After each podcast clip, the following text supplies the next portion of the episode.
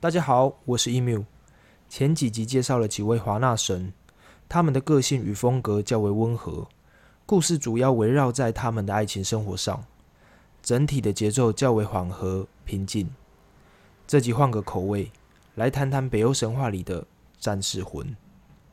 谈到北欧的战士，不得不提到维京人。维京人在八世纪至十一世纪期间，凭借着武力与航海技术，席卷了不列颠及北欧沿海一带。这段时期被称为维京时代。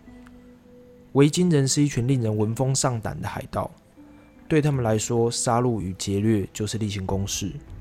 只要活着，就必须经历战斗。长年累月的战斗洗礼下，维京人绝对称得上是优秀的战士。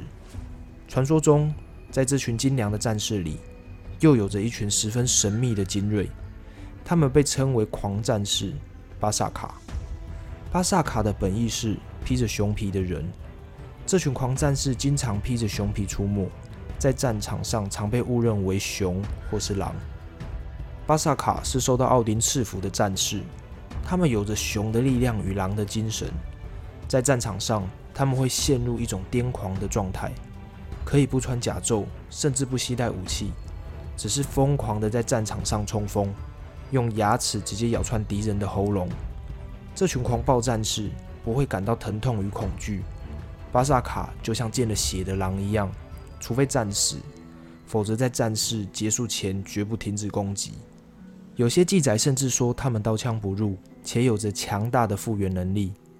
世纪帝国二的狂战士能自动恢复生命值。典故可能就源于此。狂战士的传说有着太多的不合理与不可思议，但那股不畏死亡的战斗精神，却真实的体现在维京战士身上。在常人眼中近乎疯狂的战斗意志，源自维京人对北欧神话的信仰。在神国阿斯加特中，除了诸神居住的神殿外，还有着一座十分宏伟的宫殿。这座宫殿的外观。有着长矛排成的墙，金盾组成的宫顶，还有着五百四十道可同时开启的巨型大门。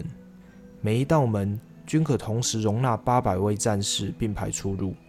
这座宫殿就是战士们的灵魂归宿——瓦尔哈拉。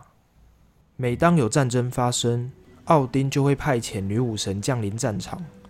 女武神又称为瓦尔基利。瓦尔基利的原意是。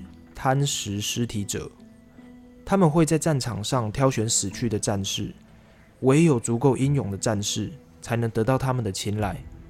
女武神会引导英雄的灵魂进入瓦尔哈拉。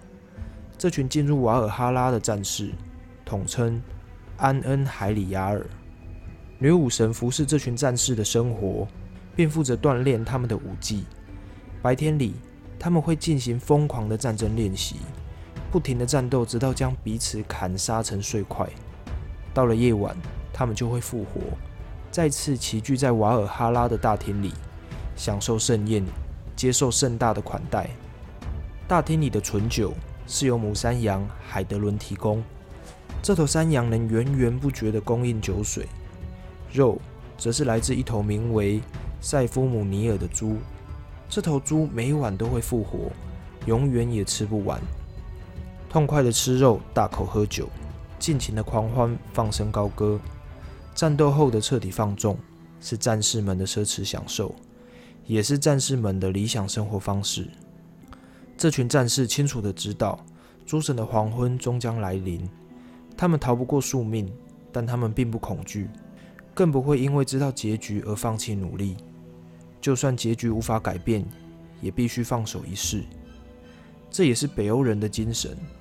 严寒恶劣的地理环境让北欧人对于生存有着更深刻的体悟。